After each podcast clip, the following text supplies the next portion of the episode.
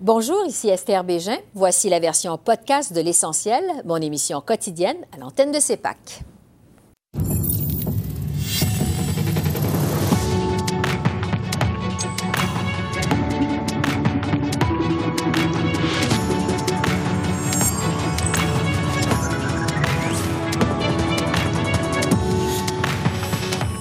Ce soir, Erin O'Toole rattrapé par le recours au privé en santé. Autour de Richard Martel, lieutenant des conservateurs au Québec, de répondre à nos questions. L'écart entre libéraux et conservateurs se resserre dans les derniers sondages alors que Justin Trudeau perd des plumes dans la faveur populaire. L'analyse du sondeur Jean-Marc Léger. Et un portrait de cette deuxième semaine de campagne d'un océan à l'autre avec notre panel d'Est en Ouest. Bonsoir, Mesdames, Messieurs. Au jour 10 de la campagne électorale au pays, Justin Trudeau a courtisé les acheteurs qui songent à s'acheter une résidence de passage à Hamilton, en Ontario. Le chef libéral a promis d'instaurer une charte des droits des acheteurs qui interdira la négociation des offres à l'aveugle et garantira une meilleure transparence concernant les prix de vente récents. Justin Trudeau promet aussi aux Canadiens de moins de 40 ans l'accès à un compte d'épargne allant jusqu'à 40 000 pour l'achat d'une première propriété et ce sans être imposé. De passage à Pont-Rouge, près de Québec, le chef du Bloc québécois est revenu sur la volonté de Santé Canada d'augmenter les résidus de pesticides permis sur certains aliments, une décision qui a été mise sur pause peu avant les élections. Et François Blanchette s'est engagé à faire pression pour obtenir une enquête indépendante sur les liens entre Santé Canada et les multinationales des pesticides.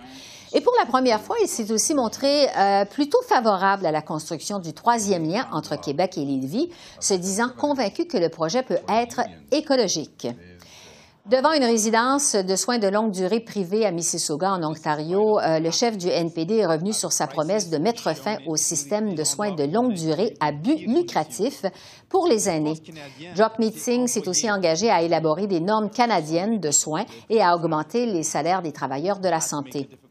À Ottawa, le chef conservateur a promis d'agir pour protéger les pensions des travailleurs en empêchant notamment les dirigeants de se verser des primes lorsqu'ils gèrent une entreprise en restructuration. Mais c'est la question de la place du privé dans le système de santé au Canada qui a rattrapé Erin O'Toole.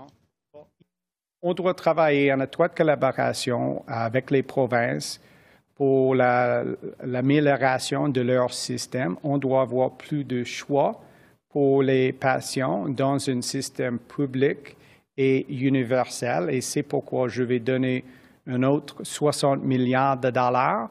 Et euh, j'ai beaucoup de confiance dans les premiers ministres euh, et leur approche. Et on doit travailler avec de respect et on doit encourager les provinces d'améliorer leur système, d'avoir une approche d'innovation. Et sur ce, je retrouve le lieutenant des conservateurs au Québec, Richard Martel. Bonsoir, M. Martel.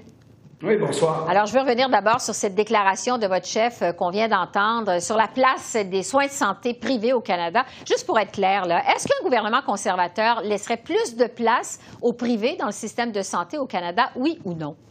Non, on appuie à 100% euh, la santé publique, ça c'est bien sûr. Alors, je pense que notre chef est clair là-dessus. Sur un autre sujet qui a retenu l'attention au début de la campagne électorale, euh, c'est euh, votre promesse de respecter euh, la liberté de conscience des médecins en ce qui concerne l'avortement et l'aide médicale à mourir. Ça se retrouve dans le programme conservateur.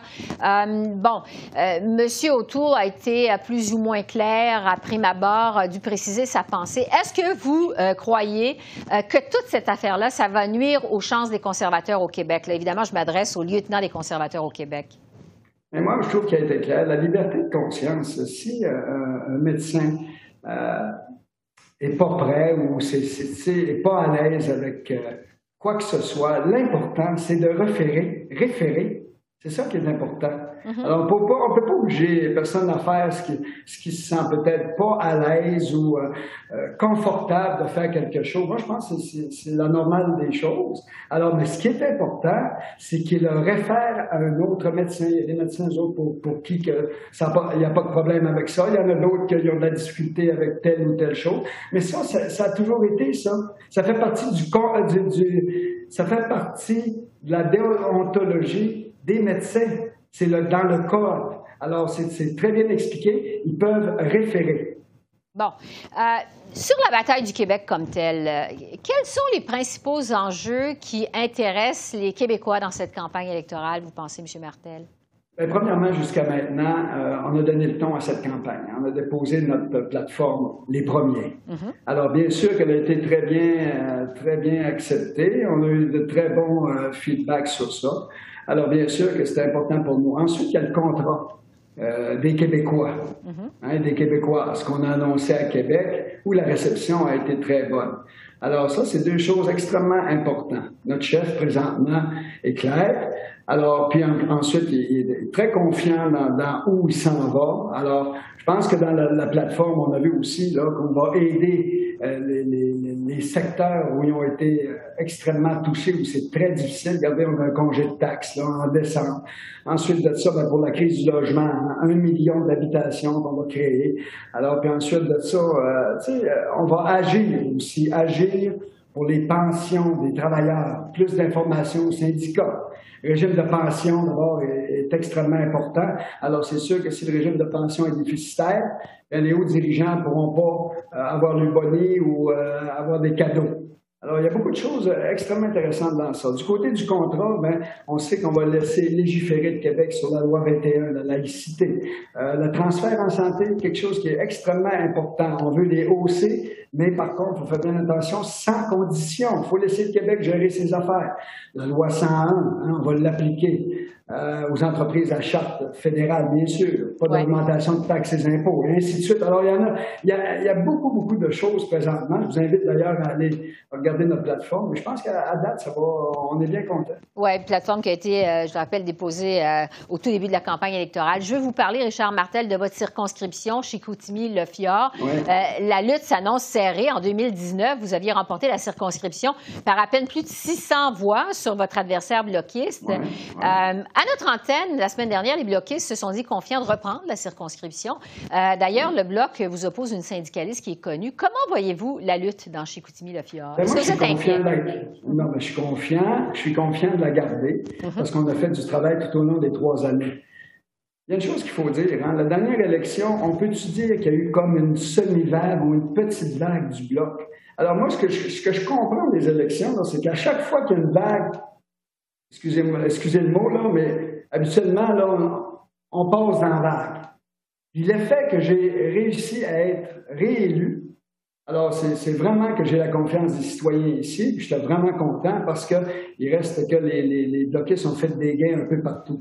Alors ça, ça me dit que j'ai la confiance des gens chez nous. Alors on a passé cette vague-là. Je pense que cette fois-ci, ça va être possiblement différent. Il y a eu l'effet de surprise euh, des bloquistes, mais on verra. Oui, parce qu'il y a aussi euh, le Parti populaire du Canada qui, cette année, vous oppose un candidat, euh, Jimmy Voyer. Euh, jusqu'à quel point la présence d'un candidat du PPC, un parti de droite, pourrait vous faire mal quand, dans votre circonscription, visiblement, tous les votes comptent, là? Oui, mais je pense... Écoute, le PPC va être là pour faire ses affaires, mais dans la dernière élection, je ne vois pas c'était quoi les ennuis avec ce parti-là. Il y a une chose qui est sûre avant de s'occuper de toutes les parties, d'abord, moi, je me, ça a toujours été, j'ai fait de la compétition, il faut s'occuper de nous autres Il faut faire le travail qu'on a à accomplir présentement. Après ça, ben, à, la ligne d'arrivée, tu te lèves la tête, tu regardes le cadran, tu regardes qui a passé. Mais commencer à regarder c'est qui les adversaires, il faut respecter nos adversaires ensuite de ça, il faut faire le travail. Puis il faut être concentré, puis aussi il faut être à travers les gens. Alors moi, je vois ça comme ça. Si vous me dites aujourd'hui l'adversaire-ci, l'adversaire-ça, ben, tout le monde va compétitionner justement pour être élu. Et moi, j'ai confiance parce qu'on a fait du bon travail, l'expérience, j'en ai beaucoup plus qu'à mes débuts. Alors, j'ai bien de voir le résultat final. Un mot sur la bataille ailleurs au Québec, parce qu'on sait que le vote conservateur est surtout concentré dans la région de la vieille capitale. Est-ce que vous espérez, dans cette élection-ci, faire des gains ailleurs dans la province? Oui, on espère faire des, gains ailleurs, puis on est confiant. Alors, bien sûr, ça, euh, on se le garde. Comme stratégie, on a ciblé euh, certaines circonscriptions. Alors ça, on garde ça pour nous, mais effectivement, on croit faire des gains additionnels à la prochaine, à la prochaine élection. Ça, ouais. Parce que le Parti conservateur, depuis plusieurs années, quand même au Québec, plafonne à une dizaine de députés. Vous espérez combien euh, de sièges cette année? Euh, je ne dirais pas de chiffre. Parce que, comme je vous dis, il faut faire le travail qu'on a à faire. Mais je sais que lorsqu'on se promène dans la population, on sent vraiment, quand même, là, puis je vous le dis vraiment honnêtement, on sent un désir de changer le gouvernement. Mm-hmm. Alors ça, ben, euh, tu sais, on va voir jusqu'où ça va aller, mais on le sent vraiment. Alors c'est pour ça que je vous dis qu'on est confiant de faire des gains au Québec. Ouais, vous parlez de ce euh, désir que vous sentez de changement de gouvernement. Je veux vous parler en terminant, et ça va être ma dernière question, euh, des sondages. Bon, je sais que les politiciens, en règle générale, sont toujours réfractaires à commenter les sondages, mais quand même, il y a trois enquêtes d'opinion qui ont été euh, publiées en ce début de deuxième semaine de campagne électorale qui démontrent que les conservateurs sont en progression dans les intentions de vote à travers le pays. Qu'est-ce qui explique ça, selon vous? Bien, D'abord, les sondages, vous me dites, euh, je n'irai pas expliquer euh, les sondages. Euh, premièrement, moi, je crois que la campagne, c'est là que ça se passe. Alors, il y a des sondages tout au long. Je pense que le nerf de la guerre sera la campagne.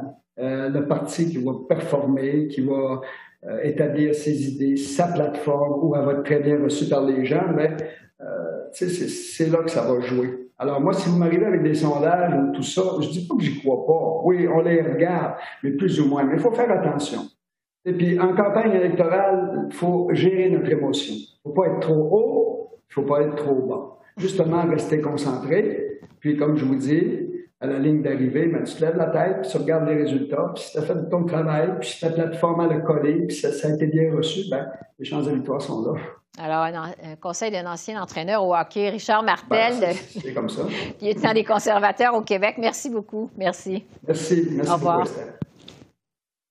Et cette euh, progression des conservateurs à l'échelle nationale, elle se confirme entre autres dans le sondage Léger euh, publié aujourd'hui et réalisé pour le compte de Postmedia. Je retrouve Jean-Marc Léger, qui est président de la firme Léger. Bonsoir, Jean-Marc. Oui, bonsoir. Bon, vous avez sondé le cœur des Canadiens au terme de la première semaine de campagne électorale. Euh, pour ce qui est des appuis aux différents partis politiques, qu'est-ce que vous avez constaté à l'échelle nationale? D'abord, c'est le premier sondage qui a été fait après le déclenchement des élections. Donc, les Canadiens savent qu'ils doivent voter. Les, donc, les intentions de vote sont de plus en plus précises. Le Parti libéral a perdu des points. Donc, il était à 35, il chute à 33. Et le Parti conservateur, lui, grimpe à 31. Fait que l'écart est de 2% c'est dans la marge d'erreur. Vous voyez, Esther, si on se retrouvait aujourd'hui euh, en élection, bon, on aurait à peu près les mêmes résultats que la dernière fois, c'est-à-dire un gouvernement minoritaire avec à peu près le même, le même nombre de sièges. Pourquoi des élections dans ce cas-là? oui, parce qu'on voit avec des chiffres comme ça que M. Trudeau s'éloigne de sa majorité, sa fameuse majorité, euh, euh, de plus en plus.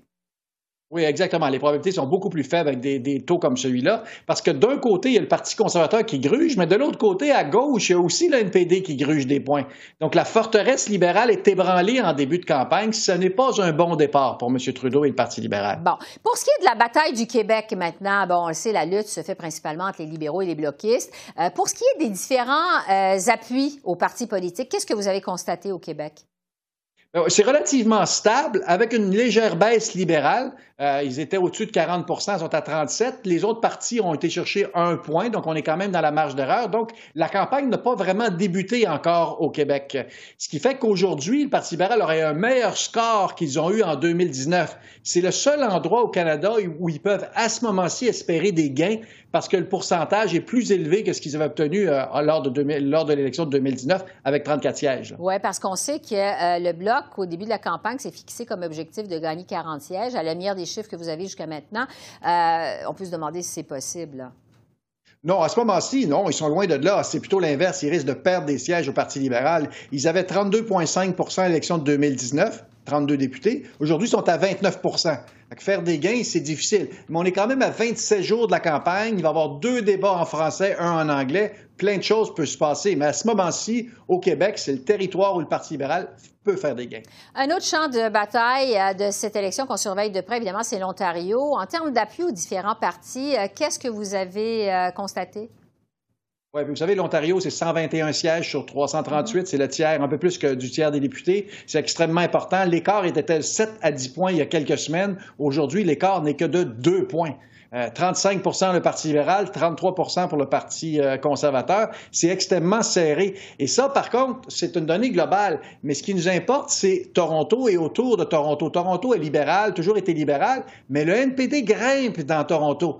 Vous savez, le NPD avait eu 17% des voix aux dernières élections, sont à 25% dans mon sondage. Il y a vraiment un effet euh, Jack Ning-Sing à Toronto même. Et quand on sort de Toronto, la banlieue, le 905, un peu comme le 450 autour de Montréal, là, c'est plutôt les conservateurs contre le Parti libéral. Mais donc, le Parti libéral est en train de se faire coincer entre, les libéraux, entre le, Parti conservateur et le NPD. Oui, le NPD, évidemment, qui pourrait justement faire mal aux troupes de Justin Trudeau, effectivement, en Ontario, avec des chiffres comme ça, qu'on on les sent vraiment en progression.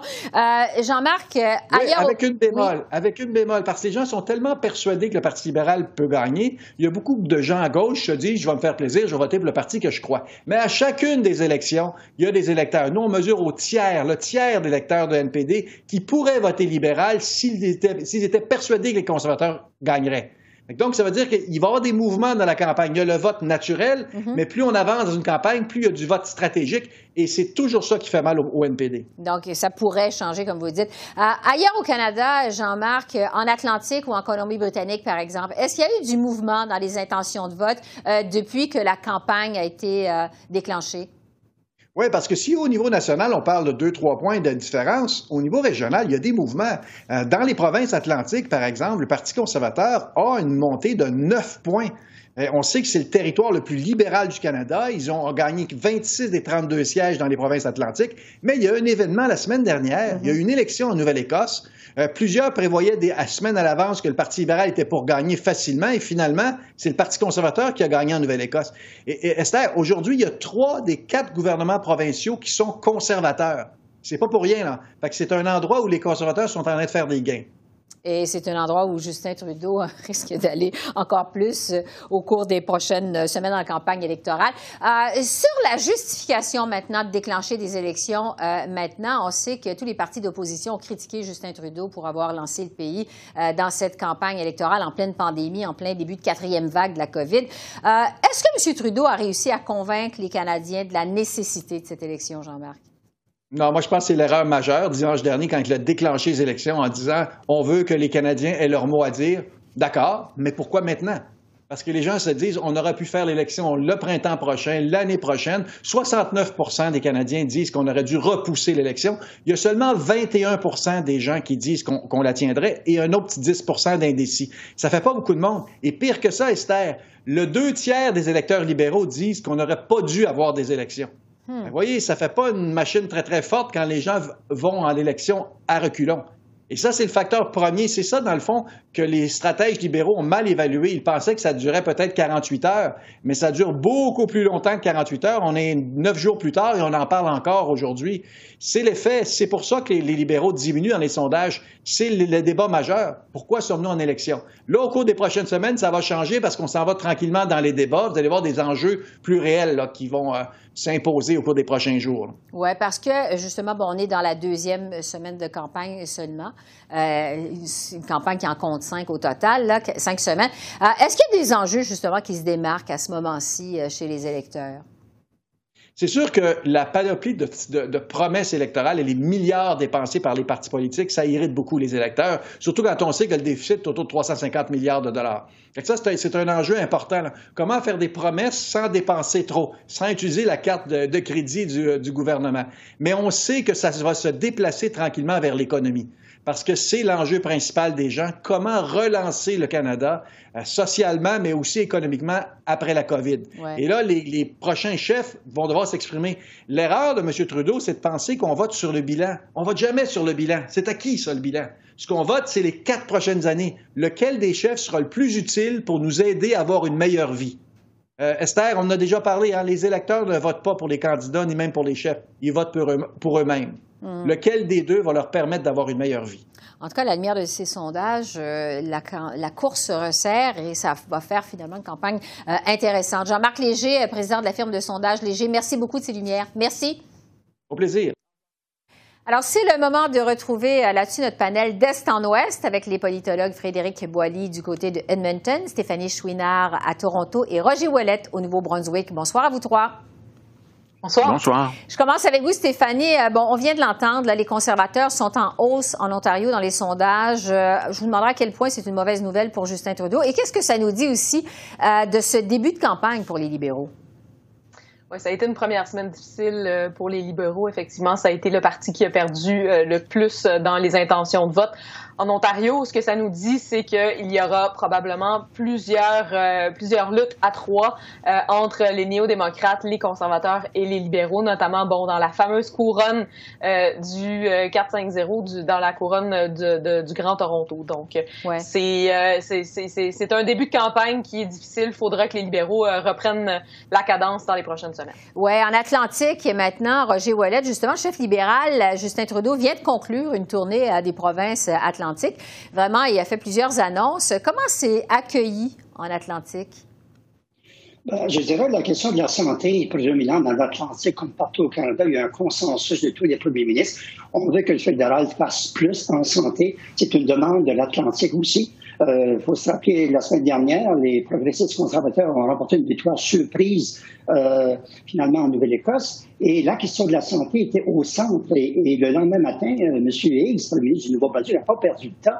Il a contacté son nouveau collègue de, la Nouvelle-Écosse pour dire qu'il ben, faut avoir un front maritime sur la question de la santé. Il a fait des annonces, bien sûr, mais ce n'est pas dans les attentes des premiers ministres. Ouais. Euh, du côté de euh, Edmonton, Frédéric, les chefs euh, vraiment sont venus en Alberta en ce début de campagne électorale. pourquoi je vous demanderais cette attention à l'Alberta? Est-ce qu'il y a des gains à faire pour les libéraux et le NPD, vous pensez? Oui, effectivement, on peut se poser la question parce qu'il n'y a pas de grands gains à faire, mais il y a quand même des gains importants, euh, notamment pour les libéraux, du côté euh, d'Edmonton, où il y a des possibilités dans une ou deux circonscriptions, et euh, la même chose à Calgary. Et donc, dans l'atteinte d'une majorité, d'avoir, pour les libéraux, d'avoir quelques circonscriptions de leur côté, comme c'était le cas en 2015, c'est évidemment un objectif qu'on recherche. Du côté des néo-démocrates, un peu moins, mais c'est aussi un moyen pour les libéraux, les néo-démocrates, d'envoyer envoyer un message aux électeurs progressistes à l'extérieur de l'Alberta qu'ils sont vraiment euh, le parti euh, qui euh, peut faire le plein de votes d'électeurs progressistes sur des questions comme la gestion de la pandémie. Et on en profite évidemment pour essayer d'associer Aaron O'Toole à Jason Kenney. Je vous dirais, on a parlé autant de Kenney que d'Aaron O'Toole lors de cette visite des deux chefs, Jack Minchin et Justin Trudeau. Oui, on a pu sentir, en effet, les stratégies électorales. Stéphanie, je veux revenir euh, sur euh, euh, l'annonce de la journée de Justin Trudeau. Il était de passage chez vous en Ontario. Il était à Hamilton, en fait. Il a promis de faciliter l'accès à la propriété pour les Canadiens. Est-ce que vous nous parliez tout à l'heure de, de, la couronne de Toronto? Ça pourrait séduire les électeurs des banlieues de Toronto, pour qui, on le sait, c'est difficile d'acheter une maison. Oui, l'enjeu du logement, bon, il a toujours été présent euh, dans, le Grand Toronto, euh, mais dans le courant de la pandémie, il s'est aussi développé euh, ailleurs, notamment à Halifax, où les néo-démocrates ont joué la carte de la crise du logement la semaine dernière. les libéraux sont les derniers parmi les grands partis à être sautés sur l'enjeu du logement après les néo-démocrates et les conservateurs. On voit qu'on veut s'attaquer aux investisseurs étrangers. Ça, ça pourrait euh, amener des problèmes aux libéraux comme aux conservateurs, notamment parce que ça va à l'encontre des traités internationaux que, les que le Canada a signés, notamment avec la Chine.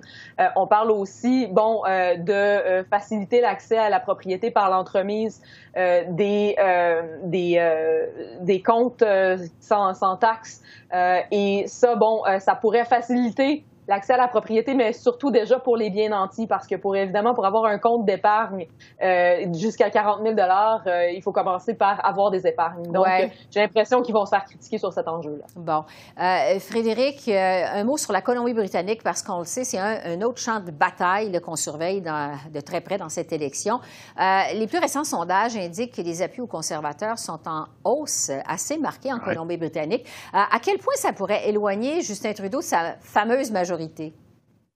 Oui, parce que la Colombie-Britannique représente un élément important justement pour les libéraux pour arriver à cette fameuse majorité. Et là, Aaron O'Toole, avec son discours, notamment, euh, lui aussi était de passage à Vancouver euh, cette fin de semaine, avec son discours pour euh, fournir davantage de lits pour traiter ceux qui ont des dépendances, par exemple, aux opioïdes, ben, ça lui permet de développer son message, un message de conservatisme, de la compassion, et ça peut expliquer justement pourquoi les appuis des conservateurs en Colombie-Britannique euh, sont un peu meilleurs. La question du logement aussi joue euh, évidemment en Colombie-Britannique du côté euh, de Vancouver. C'est pourquoi la Colombie-Britannique, ça pourrait, les aiguilles électorales pourraient bouger encore en fonction de certaines thématiques et je pense notamment à la thématique de l'environnement également qui pourrait venir encore brouiller les cartes en Colombie-Britannique. Oui. Roger, je veux revenir sur la victoire surprise des conservateurs en Nouvelle-Écosse la semaine dernière. Bon, vous en il y a un instant, mais qu'est-ce qu'il faut penser maintenant euh, de la réaction d'Aaron O'Toole et de Jock Meeting à cette élection de votre côté? Évidemment, les deux chefs sont très contents et les derniers sondages montrent des luttes intéressantes au Nouveau-Brunswick. On a vu que M. Trudeau est venu très récemment, dimanche dernier, dans la Miramichi. Euh, c'est une, c'est une lutte serrée. Euh, les regarder le siège, une visite rapide à Halifax. Les NPD aimeraient faire un retour en face à Halifax. Ils ont gagné les cinq circonscriptions niveau provincial dans le grand Halifax. Et euh, rappeler, c'est une ancienne circonscription fédérale d'Alexa McDonough. Donc, je dirais que M. Trudeau était en défensive lorsqu'il est venu en Atlantique. Oui. Euh, en terminant, je vais vous entendre sur le dossier euh, des langues officielles, la place des langues officielles dans la campagne électorale, parce que à l'origine, euh, c'est pour discuter des dossiers de langues officielles que ce panel a été créé. vraiment, le sujet n'a pas été abordé par les différents partis. Est-ce que c'est simplement ignoré? Est-ce que ça va être accepté, abordé, je devrais dire, plus tard? Frédéric, d'abord, qu'est-ce que vous en pensez de ce dossier des langues officielles pas encore abordé dans la campagne électorale? Oui, peut-être pas abordé, mais dans le plan des conservateurs dévoilé la semaine dernière, ben, on voit qu'on euh, a une préoccupation notamment pour euh, les institutions euh, francophones à l'extérieur du Québec, les postsecondaires évidemment, et ça, ça a été noté ici en Alberta et dans la francophonie parce que c'est quand même un élément important, les institutions, institutions institutions postsecondaires, pardon. Euh, et euh, dans ce contexte-là, le fait que ça se retrouve dans le euh, programme conservateur, c'est déjà une preuve aussi que la question a monté, disons, dans les priorités des partis. Stéphanie, votre lecture? Ben, écoutez, euh, si euh, les libéraux, les conservateurs et les néo-démocrates ne parlent pas de langue officielle, c'est certain que le Bloc québécois, lui, va vouloir l'aborder. D'ailleurs, dans la plateforme euh, que le Bloc a, dévoilée il y a quelques jours, on voit qu'on veut parler d'identité, on veut parler de la place de la langue française. On s'attaque notamment au programme de contestation judiciaire, qui est un, euh, un, flambeau euh, de la francophonie canadienne et euh, des anglo-québécois qui a servi plusieurs causes dans le domaine du droit linguistique. et donc, les, les, libéraux vont certainement vouloir rétorquer. Les conservateurs, on le voit, veulent faire un peu de surenchère sur le projet de loi que la ministre Joly avait présenté au mois de juin sur la modernisation de la loi sur les langues officielles. Et c'est certain que dans le contexte actuel où l'enjeu prioritaire, c'est la COVID-19 et l'abordabilité euh, des, euh, pour, pour, les Canadiens, les langues officielles ont de la difficulté à se faire une place et euh, on, on l'a vu dans la première semaine. Oui. Roger Wallet, le mot de la fin sur la place des langues officielles dans cette campagne électorale. Bien, je pense que les libéraux, les conservateurs sont au diapason, mais on aimerait entendre davantage de NPD, surtout les Verts, sur cette question. Hmm.